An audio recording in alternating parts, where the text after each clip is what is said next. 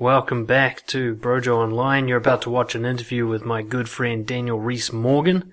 He's a fulfillment coach whom I helped train and have known for many years. Good friend of mine who had to overcome a lot of his own confidence issues, especially in the social realm, and has successfully done so. He's a very confident guy now, very open and honest, a man of integrity, and he's going to share a bit about his journey with us today and how he helps people reach enlightenment. Sit back, relax, check it out, and be sure to comment below if any insights occur to you. Cheers. This is Brojo Online Masculinity, Confidence, and Integrity with Dan Monroe. Let's let's get started. We'll we'll we'll assume everybody watching or listening doesn't know you. I know you very well. Uh, years we've been in contact. Mm. Uh, and we have very similar backstories and, and, similar issues that we've faced in our life. But let's Mm. assume somebody has no idea who you are. Um, tell us a bit about who you are and, and what you're doing with your life at the moment, and then we'll look backwards and dig in deeper. Mm, okay. So at the moment, I'm building a coaching business, helping people to improve their self esteem and confidence. Um, and help them to become more of who they are. Basically, that's that's what I, I I want. I believe that nature never repeats itself, and the ultimate sense of significance comes from just being yourself. You know, it's not about living up to other people's standards and trying to be something that other people think that you should be. It's just about you shining your light and uh, being that person that you was put here to be. That's what I love to help people to do. Excellent. I love that. Nature never repeats itself. I've never heard that before. Um, Mm. Well, they say no two snowflakes are ever the same, don't they? mhm. I don't know how true that is, but I, I see that that's what our personality is like. You know, no two fingerprints have ever been the same. Uh, you know, I think that's a good metaphor for our identity, our, our personality, and who we really are. Absolutely. I've, I've I heard a similar quote. God, I'm never going to remember who said it. Um, but something along the lines of, "We never remember the people who played it safe and tried to be normal." You know. Mm. Um, and you and I are very. I mean, obviously, we've worked together for years, I think now, and so we obviously click on on certain viewpoints philosophically. And that particular one, the idea that actually you being you is the most fulfilling thing you can be. And now I know that sounds really cliched and esoteric to somebody who doesn't have a meaning attached to that. It just sounds like some bullshit they saw on Facebook. What does it mean to you? This kind of authenticity concept, being yourself. You know, if you're trying to make sense of that to someone who thinks that that's just a cliche, you know, how would you explain it?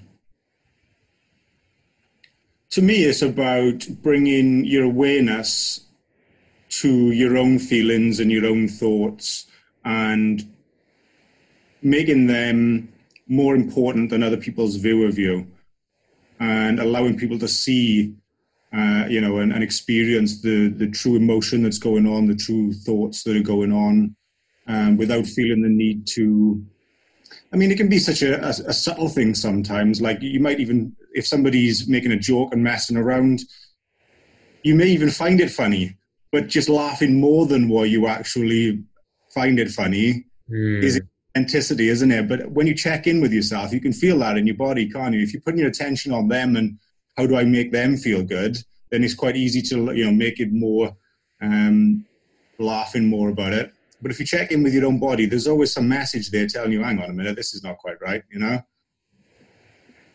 That's such a great example. You know, that's I love that. That little awkwardness you feel. You're like, okay, that was slightly humorous, but I'm going to have to booster shot this, or otherwise they're going to feel uncomfortable. Uh, I, I think that's great. That's that's such a great like sort of slice of the difference between being true and being just that, just that slight shade fake. Isn't that really? yeah, yeah, yeah. So for you, it's it's mostly you know, like you say, you think it's it's the thoughts and emotions. You firstly being aware of them, and then it sounds like allowing others to be more aware of them. Mm, that's it. Yeah, yeah. I think what you're saying is right. It's more important to be honest with yourself and to check in with yourself and to be aware of what's going on. Um, yeah, and allowing other people to see it as well. Absolutely. Well, I already know the answers to some of this because we worked for so long, but let's. I'm going to ask you some questions to allow everybody listening to, to find those answers which is why would something like this be so important to you at this time in your life? You know, let's let's let's have a little look at the backstory as to why you've arrived at this point where you think being honest with yourself and then being honest with others is so important. Mm. What's what's yeah. well, I was depressed for a long time, for ten years, to the point of feeling like I wanted to cry all day, every day, for no apparent reason. And what was worse than being depressed was feeling confused because I, didn't even know why I was depressed. At, least if you know why you're depressed, at least you can do something about it, doesn't it? Or if you if you don't even know why, then where do you go from there? You know, you're just lost, and there's no hope of of making any changes. And so I kind of stumbled upon personal development, and I think I just kind of noticed a, a book title one day and just thought, it, it gave me hope that maybe I can do something about this. Maybe I can learn enough about myself, about my mind, about my emotions that I can make some changes. And dived into it, fell in love with it. You know, I started to understand why I was feeling the way I was. And I suppose, long story short, after so many years looking back, I could see that it wasn't. It was because I wasn't being myself. I was trying to live up to other people's standards. I was trying to impress people. Um, I was trying to fit in with the crowd, and eventually led to me being someone that I didn't even recognize anymore. You know, if you, somebody was to ask me, yeah, I didn't even know who I was anymore. You know, I was like, I was just, I was always trying to be what everyone else wanted me to be, or what I thought other people wanted me to be. So that's why it's so close to my heart, is because I feel that that's what brought me back to feeling comfortable in myself. It, it brought me back to feeling confident. It brought me back to my purpose, you know, and feeling passionate about my life is just really connecting with who I really am.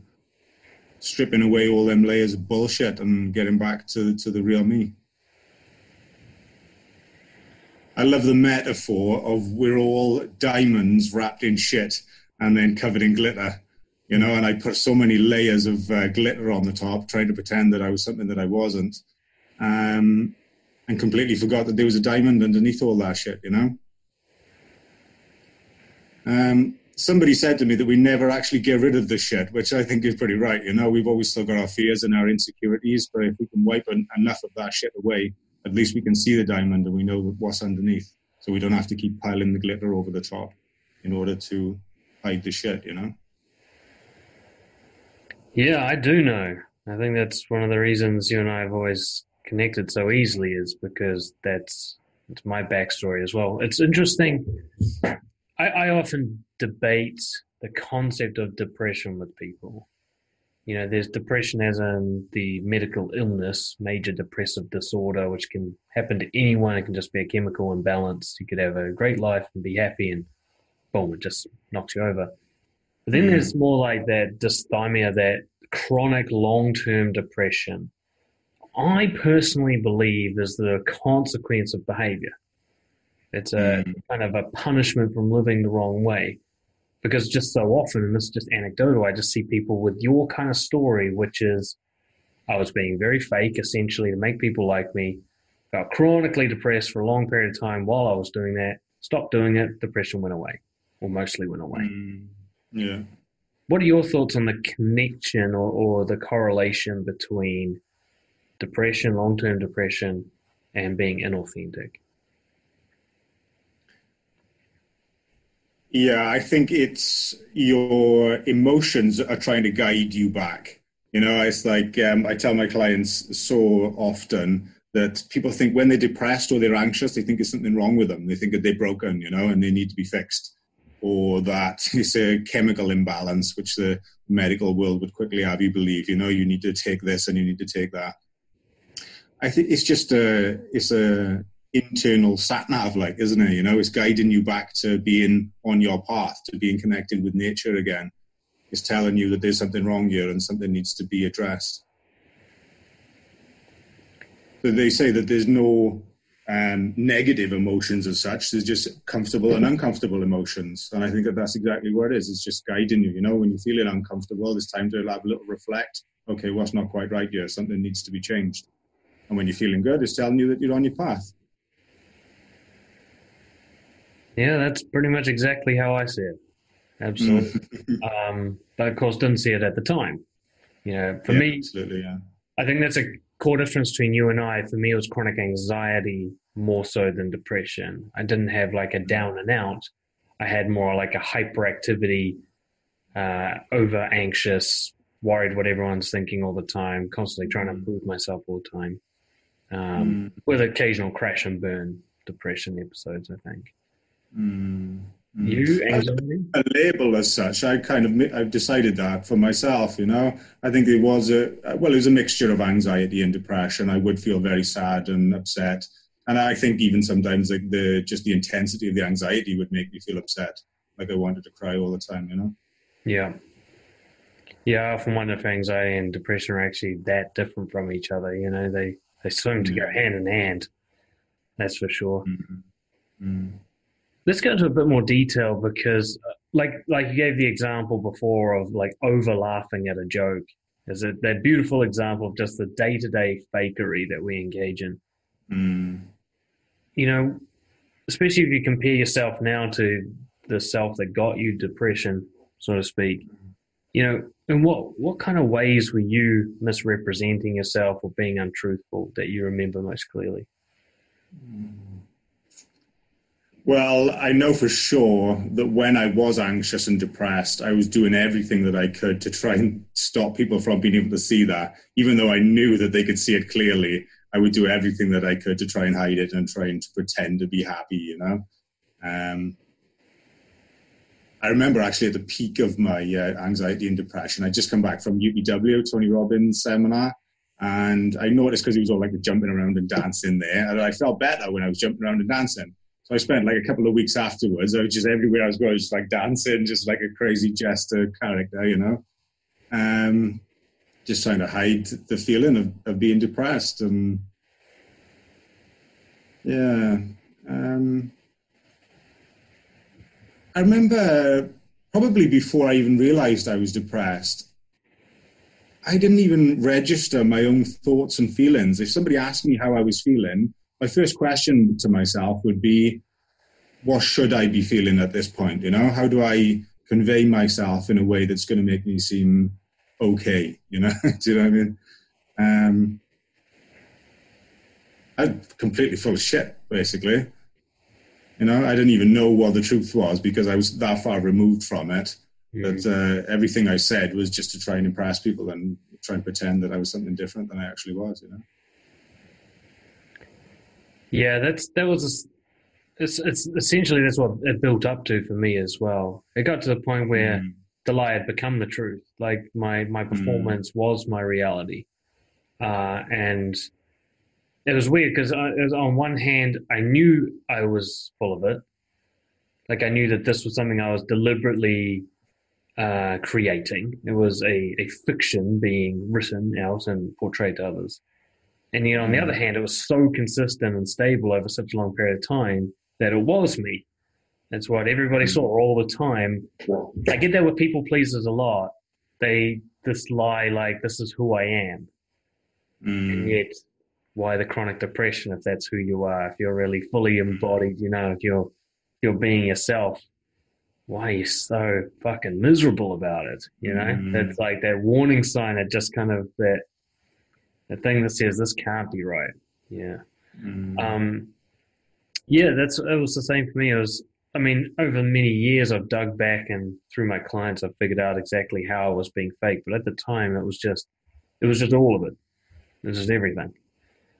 Mm. You mentioned in particular, there's something that's been coming up a lot, especially in my home country of New Zealand, of a stigma around mental health and, and the difficulty men have showing that that thing that we call weakness, which we would almost any man would put anxiety and depression into that category of weakness. This kind of unmanly thing to have.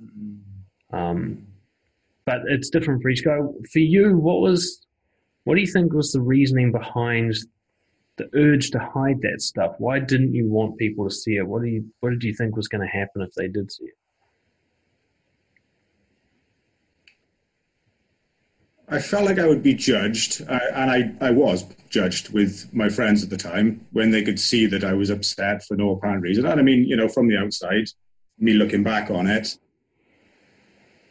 it was pretty weird. You know, I, I, would just kind of, I'd be very upset for, for no apparent reason. I didn't even know myself why I was upset, you know. So my friends were just like, what, what the hell? What's going on? Why are you upset? You know, all the time. Um, and so, yeah, they were young as well, you know, early twenties. They were they were judgmental. They they would have a laugh and a joke about it. They'd take the piss, you know, which obviously didn't really help at the time. Um, but yeah, just trying to keep some connection with those people and um, the fear of being vulnerable, isn't it? And worrying about being ostracized from the group and yeah, yeah. So you had these fears, and, and you had like real reasons to have those fears. It wasn't imagined. People did make fun of you and that kind of thing. Yeah. Which is always like, it's bad enough being afraid of something that there's no evidence for. It's really hard to overcome a fear when there's like uh, legitimately there's somebody doing this thing that proves mm. it. Um, so let's let's come forward to where you are now and there's two there's two things I'm always keen to hear about, even if I'm hearing about it from you uh, for the second time, perhaps. But I, I just love hearing it. Mm. First is it's something you've just touched on only briefly in this call so far, and I want to dive in deeper. Is why did you make the switch? And and secondly, like what did that entail? Like how did you know from picking up that first self development book? What changes followed and how did you implement those changes? You know, so let's start with the first one. Like, at what point did you sort of consciously make the decision to put the old way aside and try the new way with all the inherent risks and loss that that could entail? I think by that point it was sheer desperation, and I was willing to do whatever it took. I never wanted to take medication. I think there was already some innate um, wisdom that knew that, that, these emotions were trying to guide me back somewhere. You know, I didn't want to numb that down, and I didn't want to.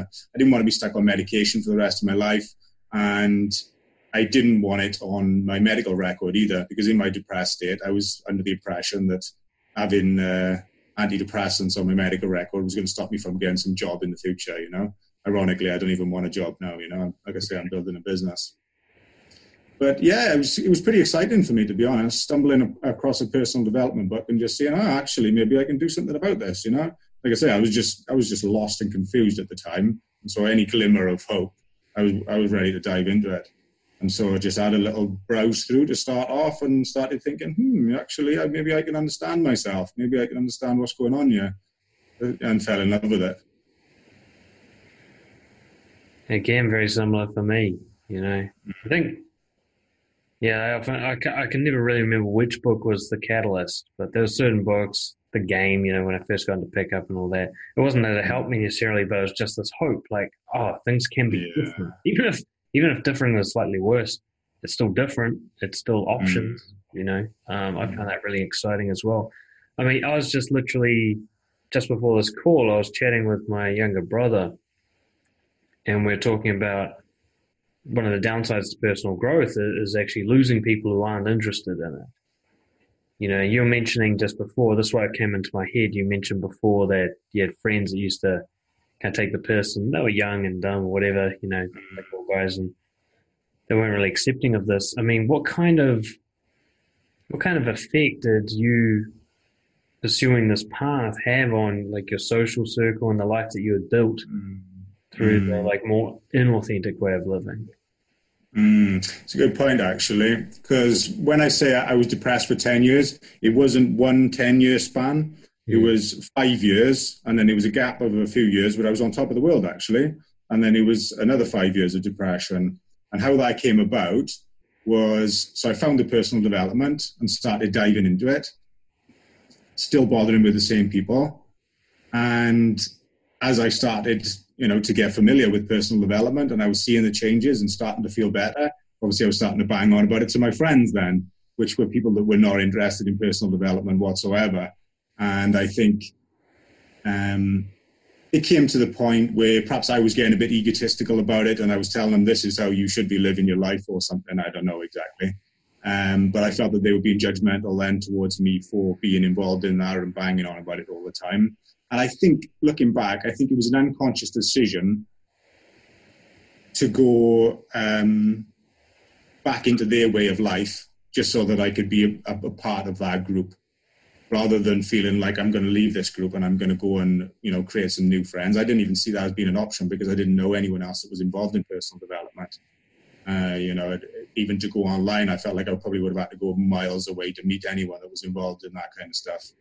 So uh, I just, I think I just gave up on it. Stopped bothering with all the personal development books for a little while. Went back into that way of life, drinking drugs and all that kind of stuff, and fell back into depression then.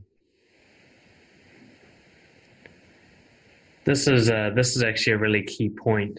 I see it more with family than with friends, but you, you raise the point of friends as well as you hit that crossroads where if you keep going down this, you're going to lose everything that you built socially.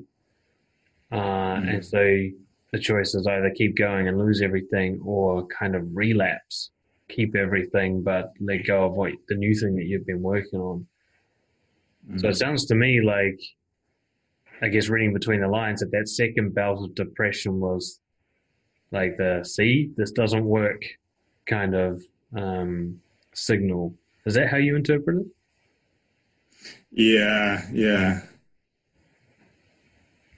Yeah, well, the first time around, I was like, oh, you know, it could be this, it could be that. I was, uh, you know, maybe I'm just not happy with something else. But then by the second time around, I was like, oh, yeah, of course, you know, it's because of this lifestyle that I'm living. And, um, there's it can only be that, you know. So it's time to make a change altogether. So what happened next once you got there? So you're at that point where you're like, okay, now I know why this is happening. It's happening again. Time to make a change. Mm, yeah. Funny enough, it happened quite organically, actually. So the, the obvious choice would have been, I need to stop bothering with these people. I need to stop living this kind of lifestyle. Um, but I think that group of people just all kind of got a bit older and grew up a little bit and started families, and we just wasn't living the lifestyle that they used to live any that you know that they used to live. Um, going out every weekend, drinking and taking drugs, it didn't really happen anymore. So I, I kind of went into a space where I just didn't have any friends for a long time. You know, it wasn't like I'd disconnected from them people intentionally. It just it just kind of stopped happening anyway. And so there was quite a long period of time where I, you know, I, I would have told you I, I just don't got any friends at the moment. You know, I, I live for personal development. I work and I go to seminars now and again, and that's my life really. Um, and it's only quite recently that I've, I would say that I've got a few friends now, you know. a guy that I was in contact with online, he was doing peer coaching for a little while. He happened to move down to Cardiff, and uh, him and his partner, and my and mine and my partner are friends um, with them now. So we've got a small group of friends, but uh, when I was younger, I had a big group of friends, you know, and I think that's part of why I was trying to live up to the group and pretend to be something that I wasn't. You know, I think when you've got a smaller group of friends, you can really connect. And if you know, if you've got some um, um, if you share the same values, you know, and that's why you've gone into that friendship, then it's easier to just be yourself in that group. Whereas, you know, when you're in a big group of people and the only reason you've gone into it is because um, they're doing cool things and um, I don't know. I think it's, it's cool to be in a big group when you're young, isn't it? You know, like when you're in school, when, you're in your, your, your teens and your early twenties. Um, yeah, but uh, that led to me being something that I wasn't. Well, it's cool to hear that you're developing the more genuine ones now. I mean, it's. Mm-hmm. I've definitely found there's a quality versus quantity thing. I used to be all about quantity, and now I'm all about quality. I'd rather have a few excellent friends than 20 associates, you know? Um, but I used to really dig the associate thing. Like the bigger the number, the better I felt about myself. Mm. But the bigger the number, the more fake you have to be. You know, you just Mm. can't be real with big numbers because they're all going to be so different with different preferences. Um, Mm. tell you what, one of the things I struggle with that that uh, you might be able to help with is I get to a point with someone I'm talking to, or it could be a casual chat or a client, anything, where they're at the point where you were having this awareness and the second bout of depression that, okay, this this way doesn't fucking work. I got to change. And it sounds to me at some point, I, I'm again, I'm keen to hear exactly at what point you realized that being more authentic and, and knowing what that meant was the change. Um, so I want to figure out, uh, want to hear from you when that kind of realization heard. But then to follow through on that, because I remember personally when I started following through on that, like being more honest, which was my thing, just be more honest, just be more honest. Mm. I had nothing to show me that this was a good idea. It just was the thing Mm. and tried. That's all. It was like it's like you tried every exercise plan in the world and no, nothing's ever worked for your body, and there's just this one left and it looks real hard, and no one else is doing it. You know, Mm. that's how I felt about honesty when I got into it. And I've always struggled to explain it in such a way that actually motivates some people to give it a nudge, to to just Mm. throw all caution into the wind and go do this terrifying fucking thing Mm. of being yourself, which doesn't. It's so terrifying and stuff because you don't even know what it means, uh, let alone. But you do know that you're scared of what the consequences are going to be, right? Mm. So talk to me a little bit about how first how you realized that that's what you wanted. That was the change that needed to happen. Whether that was like quickly or a series of events building up, and and secondly, like if you had to explain to someone why it's the right move, you know, what would you tell them? Well, I would definitely explain my story and why I felt depressed for so long. Um, and like I said, I, you know, I, I would. To me, it's a spiritual thing. You know, being yourself and uh, allowing your light to shine. It's a, it's God expressing him, ex- itself through you, isn't it? You know, and anything other than being honest is like trying to put on a lamp or something, isn't it? You know, rather than just allowing that light to shine through you naturally. Um, it's the source of self-esteem, and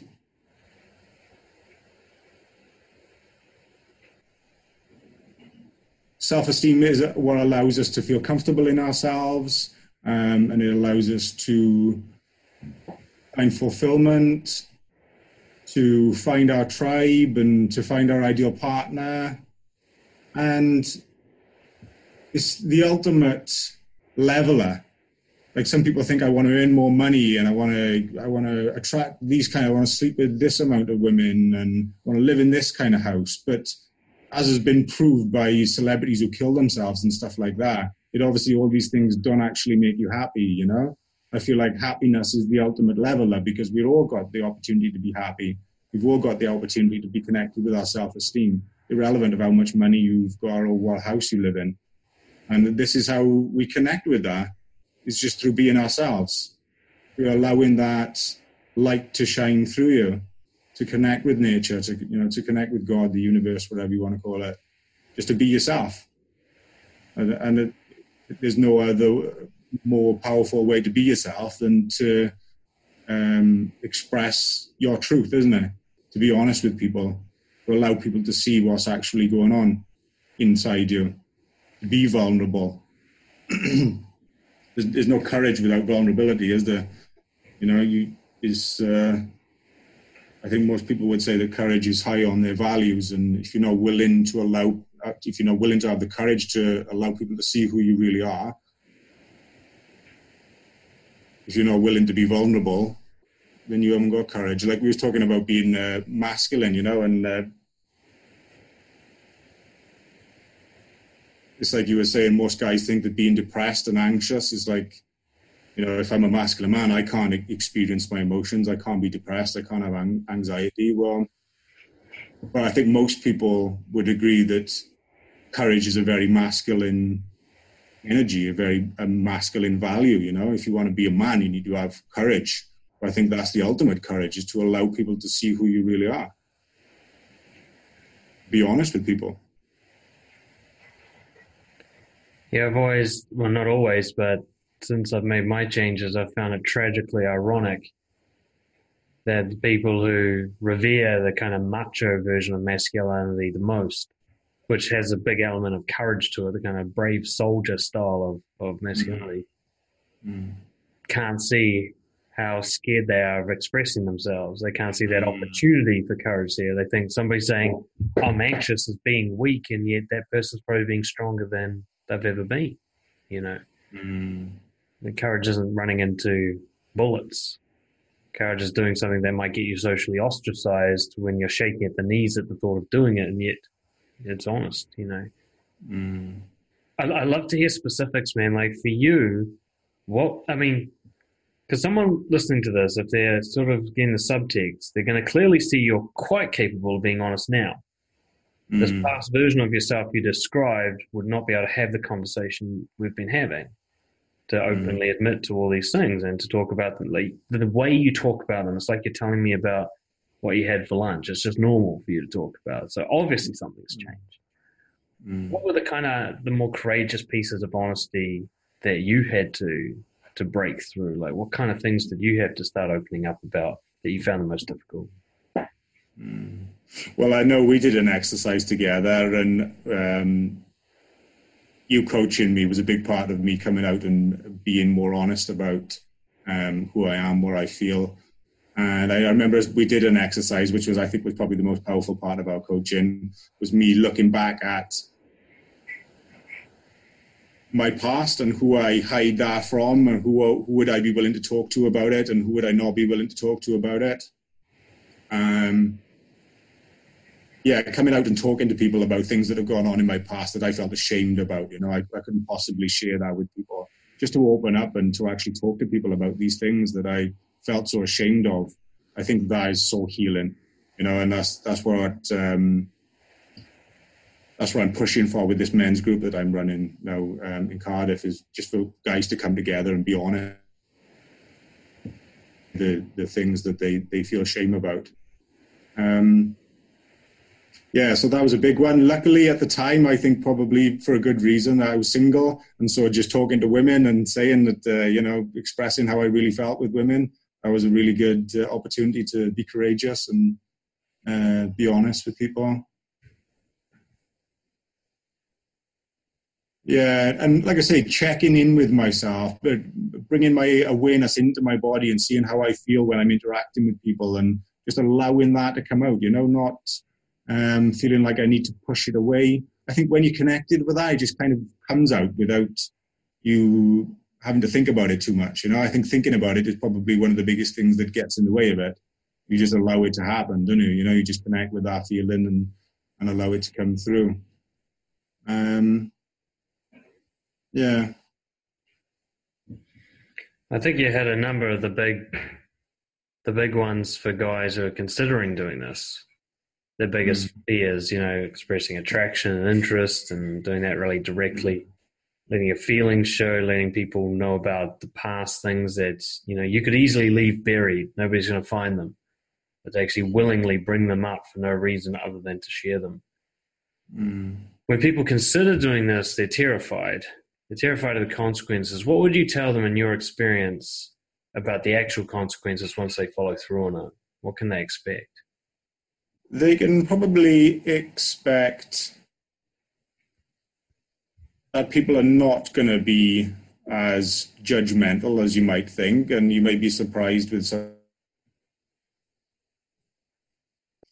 But a big thing to bear in mind is that a lot of people probably are going to be driven away when you become more authentic. But there's going to be a lot of people that are going to love you even more. And that's a good thing in itself. Because why do you want to spend your time being false around people that are not really your tribe anyway? Wouldn't it be better to just, you know, let them do what they want, you know, let them react however they want and let the chips fall where they may and, and spend more time with the people that are actually your tribe anyway. Like we was saying about earlier, you know, when you've got a big tribe of people, generally you are going to end up being false around certain people because otherwise you're not going to fit in. But when you start being more authentic, you start realizing who is your actual tribe. Who can I really connect deeply with? It's easier on the other side, isn't it? Yeah. Because, uh, yeah, I mean, you and I have both been through that transition, and I never like to undersell the fear. Like, yeah, it's fucking scary to do it. Like, to actually be sitting there at a pub with your mates and then just throw the thing into the conversation and go, I don't know how they're going to react to this. This is the first. Mm. Um, but I think it's important for people watching or listening, whether they're seeing you or hearing you, to see how obviously comfortable you are with it now and Mm. how certain you are that it was the right move. Uh, I find that to be, without exception, every person I know has made it through the transition. I, I haven't, I haven't met someone yet who's gone through the other side and gone, "This was a mistake," you know. But almost everyone I know who's at the start goes, "That looks like it's going to be a mistake. It looks like I'm going to regret doing that." Mm. One of the things I want to pick up on, you in particular, I mean, so many of the guys that I've worked with are kind of like chronically and desperately single when I meet them for the 1st Mhm. time. Uh, they might have some interactions with women, some are absolutely like virgins with nothing going on. Um, And but they are whatever they are, they're dissatisfied with their love lives uh, in a huge way. Lots of desperation, neediness, loneliness. Um, I only know a little bit about your partner, but from from what I know, you, seem pretty happy Mm, absolutely. with her. Everything we've been talking about, you being more authentic and everything like that. How does that relate to you uh, finding her and bringing her into your life? Mm. It's the only way that you're going to find your ideal partner is by being honest, isn't it? If you bullshit in your way into a relationship, how can you even expect that to be a happy relationship? If you've got to put up some facade for the rest of your life, that's not going to be very happy, is there? You know, and if you get a few months into your relationship and all of a sudden, you know, oh, maybe I'll let my guard down and show who I really am here, and then she's just going to be like, "Who the fuck is this guy?" Isn't she? You know, it's, it's probably not going to turn out too well. Um, yeah, so you need to be authentic to find your ideal partner. I think that goes without being questioned. But when I started being more authentic, I started, like, for instance, I was going out to pubs trying to meet my ideal partner. And when I started becoming authentic, I was like, I don't even drink. What am I going to fucking bars trying to meet my ideal partner for? What's the likelihood of me meeting my ideal partner? You know, I want to find somebody who's into personal development, who's into health and all these kind of things. I'm not going to find her hanging out at a bar. So what do I love doing? I love going to personal development events. So I just when I was whenever I was going to personal development events, I started looking out for somebody who I was attracted to. And when you're in that kind of place, your environment of where you love to be, you don't even have to think about your approach and what am I going to say to her and stuff like that because it's on straight away, isn't it? You know, you've got already got a lot in common. You just go over and say, "Hey, how's it going?" You know, and just start a conversation. So yeah, I met my ideal partner at UPW at Tony Robbins event, and uh, she was um, it was on the last day. Uh, she was looking around for a seat, and there happened to be a couple of seats next to me. I looked over, I was like, oh, she's a bit of a fox, you know, and uh, called her over. She uh, came over and sat a couple of ste- uh, seats over from me to begin with, put a bag in between, a little bit reluctant, I think. Uh, but we spent the day together then, being at the seminar, and got into conversation, and yeah, the, the rest is history. So similar to my experience with my girlfriend with the dancing. I met her at dancing. Um, Yeah. And you and I share that exact same belief. Like, why why people go to nightclubs that they don't even like going to, and they're not even really a raver, or going to pubs. They, they you know, you know that feeling. You got to drag yourself there, like you're doing work. Like this is a fucking chore. Mm. I mean, people get that feeling and they don't question it. They don't think maybe I'm doing it wrong. You know, um, you go to something for you. I like that. I like that balance. You're going to this thing for you. Like she doesn't need to be there for this to be awesome. This is this is for you. but you're not going to be naive to opportunity either. You know, see a sexy girl, you'll say hi, like why not uh, make the most of this event, kind of thing. Um, and then of course you combine that with the fact that you're just trying your best to be honest all the time. I mean, what a beautiful recipe for meeting someone. Mm. You know, I mean, that's about as good as it gets, in my opinion. So I'm absolutely on board with that. And Mm. you know, the guy I met struggling and you know banging his head against the wall, talking to girls in bars. Mm. You know, there didn't seem to be that struggle with this one. You know, you guys just kind of clicked, and you didn't have to work hard at it. You know, there wasn't Mm. a door. Um, Yeah, absolutely. Yeah, I think that's uh, that's so fantastic. So let's let's talk a little bit now about your work because you've obviously done this with yourself to such an extent that you now feel uh, that that desire to help others do the same thing. You know, you and I have that in common. It's kind of like it's like finding a cure to cancer or something. It's like we've got to get other people with shit. You know, like Yeah. I, I didn't realize I was missing out, and then I see everybody else, you know, missing out. It's like when one of the things I, uh, one of the milestones of confidence, I think, is when you come to realize how lacking in confidence almost everyone is. Right. You Yeah. that matrix, you look out in the world and you go, "Oh my god, look how fucking insecure everyone is." So obvious to me now. How did I not see this? It's like ninety percent of people are like drowning in their insecurities. Mm. And and before I used to think a lot of these people were super confident. Now I realize they're just super performing because they're so unconfident. And it just gave me that urge to help others. And now Mm. you've been struck by that bug as well. So tell us a little bit about not only your, your personal work, but this men's group that I know you kicked off rather recently. Mm. Yeah. Yeah, so like I said, um, with the men's group, my intention with it is that it's a place where people can feel safe in opening up, being honest, being vulnerable, and sharing what's actually going on. It's a place for them to let their guard down, you know, come together as guys and talk about what's really going on. So a precedent that I set right from the start is that either come in and just be completely open and honest and, and say what's going on, or if you don't feel that you can share, just say I don't want to share. Don't don't bullshit me and tell me that you've had a great day if it hasn't been a great day. You know, either tell me how your day's gone or say I'm not in the in an appropriate state to share at the moment. You know. Um, yeah, so we talk about some concepts that has really helped me to be more, more authentic and to realize where the source of confidence comes from, and then we have a chat about it. You know, and uh, yeah, we. Uh,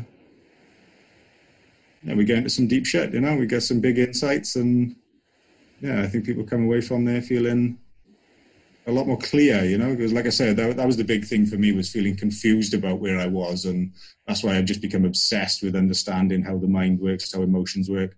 If I can just help people to get a little bit more of an understanding about what's going on, then, you know, it's been worth my while. That's very cool. Yeah. That understanding. It's amazing. Like quite, quite a few guys are actually quite ambitious and determined. They just need to not be confused. You know, once they figure the thing out, they'll throw themselves at it. There's other people where their problem is they actually know what they need to be doing and they won't do it. But I think for me, uh, the most frustrating part is I was willing to do anything. I would, I would eat glass if that was the right answer, you know. But I just Yeah. didn't know. I didn't know why things just didn't work out for me. It felt like I was, you know, Yeah. I was cursed or something. Um, Mhm. Once I knew why, I just threw myself into it. It's great that, you know, you and I both run those groups. You know, somebody talks about the problem that they've all got, but everyone else sees it from the outside finally. And they'll be like, oh my God, it's so obvious why you're struggling. And then they go, Mhm. fuck, that's what I'm doing too. They have to see Mhm. someone else saying, you know, they have to hear somebody else say exactly what they're feeling, you know, um, to, to hear that come out of some other guy's mouth and go, fuck, you know, when he says it, sounds pretty fucking obvious why he's struggling, you know, like he's done this to himself. It's clear as day, but Right, it is yeah. also exactly what I'm experiencing. So Mm. maybe I'm doing that too. Mm. You're also doing one to one work, right? So you're coaching now. Yeah. Yeah. Um, tell us a bit about the the kind of work you focus on there. Like, what's your one to one work like? What's it like to get coaching with you? Yeah, so I just have conversations basically, and what is no matter how difficult things may seem, no matter how insurmountable your problems may be, all it takes is one insight and it changes everything, you know. And one insight is just a new thought, isn't it? You know, and I, will be sharing, you know, like I said, the concepts that have helped me to change. And when we can see them clearly, it changes everything, doesn't it? All changes basically um, a change in, in the way we look at things, isn't it? You know, the, a change in the way we look at the future, a change in the way that we look at the past. I don't think we necessarily need to change anything external from ourselves. We just need to look at things differently, and things will start to change outside just from this new perspective that we've got. It's quite a philosophical approach, yeah. There's kind of insights into the truth about yourself, and then just allowing that to affect your decision making, and obviously mm. your behavior after that. Mm, absolutely, yeah. Like I said, back to the concept that you know we keep seeing celebrities killing themselves and depressed and in rehab and drug addicted or sex addicted whatever. So that just proves to me that it's nothing to do with gaining anything external. That's not going to make you happy you know? As much as we think we want to get that woman we want to get that money we want to live in this house or have that job whatever it is it's not going to make you happy you know? And we can we can be happy right here right now just by changing our perspective. And so, wouldn't it be better to get these things from a place of fulfillment and happiness and contentment rather than chasing them, hoping that one day that they're going to make us happy? So start there, you know, by giving them the insight that allows them to feel comfortable and content in themselves right now, and then we can work out and make a plan about how you're going to do the things that you want to do as well. I love that. I love that starting place of kind of get your perspective right first, and then the rest is kind of just playing around in a sense. But I wrote that down because I want to keep that. We can be happy right here, right now, just by changing our perspective. Mm. That's it, isn't it? Really.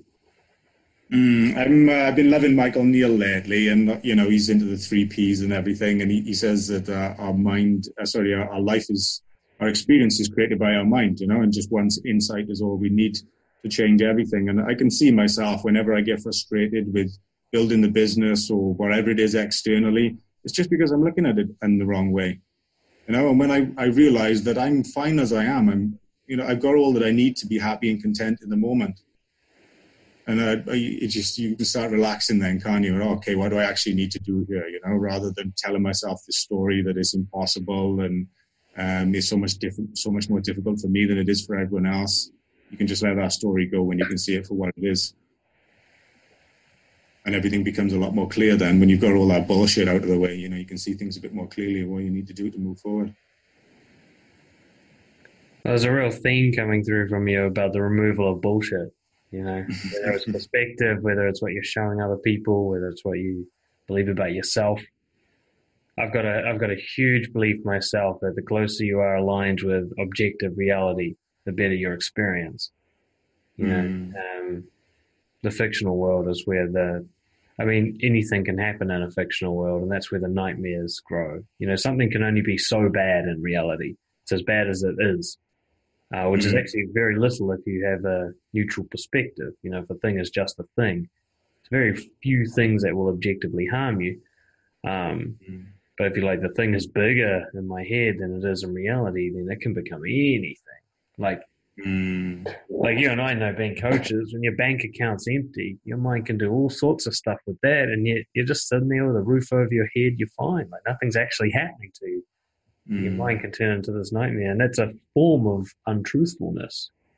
You know, you're living in a fictional world, and I, so I love that. So somebody looking at coaching with you can expect to have conversations that lead to insights that change the perspective and the perspective gets you more aligned with being truthful and I would hope encourages them to be more truthful in their expression mm. and kind of create a truth world rather than a fictional world, both socially and, and your own mind. If mm. someone was keen to work with you, um, how would they get in touch and get started with that? So they can go to my website, which is danielreesmorgan.com. Rees is spelled with double E. Sweet. They can email me at info at danielreesmorgan.com. And they can check me out on Facebook. So that's Daniel Rees Morgan. And I think the um, I think the handle is fulfillment coach, spelled the UK way. So it's F U L F I E L M E N T. There's no double L in the middle. I've got loads of videos on there. They can get a feel for what I do. Yeah, I think your videos are a, a good way to get experience of you. They're, they're worth a watch for sure. Mm. I, I've got a, an ebook on the website as well. They can download. Yeah, excellent. Yeah, we can link all that stuff in the show notes. Mm. Awesome, man. Well, I think that's actually a pretty cool place to wrap it up. Um, Yeah. And yeah, you and I are on very, very similar paths, which makes sense because we're working together often. Mm. And um, we both have that similar background. We both suffered from being inauthentic. And we finally saw the light. And it doesn't mean you end up with a problem free life, it just means you're happy being yourself as you go through that life. You know, you can have problems, but you don't hate yourself as you go through the problems. It's a big Mm. difference, you know. It's like half the problem. You know? Mm. Well, life is problems, isn't it? You know, Tony Robbins says, if you want you want to end your problems, get dead. You know, Mhm. It- there's always going to be. and You can look at them as challenges, or you can look at them as problems. You can choose to to create challenges in your life so that you can grow and uh, evolve to a new level, or problems will will find themselves. You know, you we always need something to work on. We need we need some we need to fill the void and create something in our life. So, yeah. Absolutely, man. Awesome, bro. Well, it was so great to finally have you on the show. Uh, we've been talking about it for long enough, and uh, I'm sure it won't be the last time we do a public chat like this. Mm, it'll be amazing, yeah. Yeah, and, and thank you for being so honest and sort of role modeling the very thing that you're talking about. It's one of the few things, you know, there are a lot of coaches out there, and, and I'm disappointed with a, a, a vast majority of them. They preach authenticity, but they do not model it. Um, Mm. and you are an exception to that. You know, nobody listening to you could doubt that. Um, you were, you know, that that you weren't being honest about your past and that you weren't demonstrating what shamelessness looks like. You know, Mm. of course we we never get to hundred percent honesty, maybe, but I don't think I could even get there. You know, but uh, you know, just the freedom that comes with you know, taking those shackles off and just letting people see you for who you are. And your videos are a great example for that. I really recommend people watch your videos because you're just so open and vulnerable. And in some of those videos, that just it shows what it's like to have that freedom. Um, Mm. excellent. So thank you, man. Thank you for, for coming on the show. Thank you. And I'll post the links to all that stuff. Mm. Cool. Awesome. Thank you so much for watching and listening. Hope you enjoyed it, and make sure to check out Dan's website, danielreesmorgan.com. There'll be a link below. And also grab a copy of his free ebook, The Fundamentals of Fulfillment, which goes into much more detail around Dan's philosophy and strategies you can use to make your life more fulfilling. Big thank you to Dan for being on the show, for being so open and honest with us. And thank you all for watching again. I'll see you next time.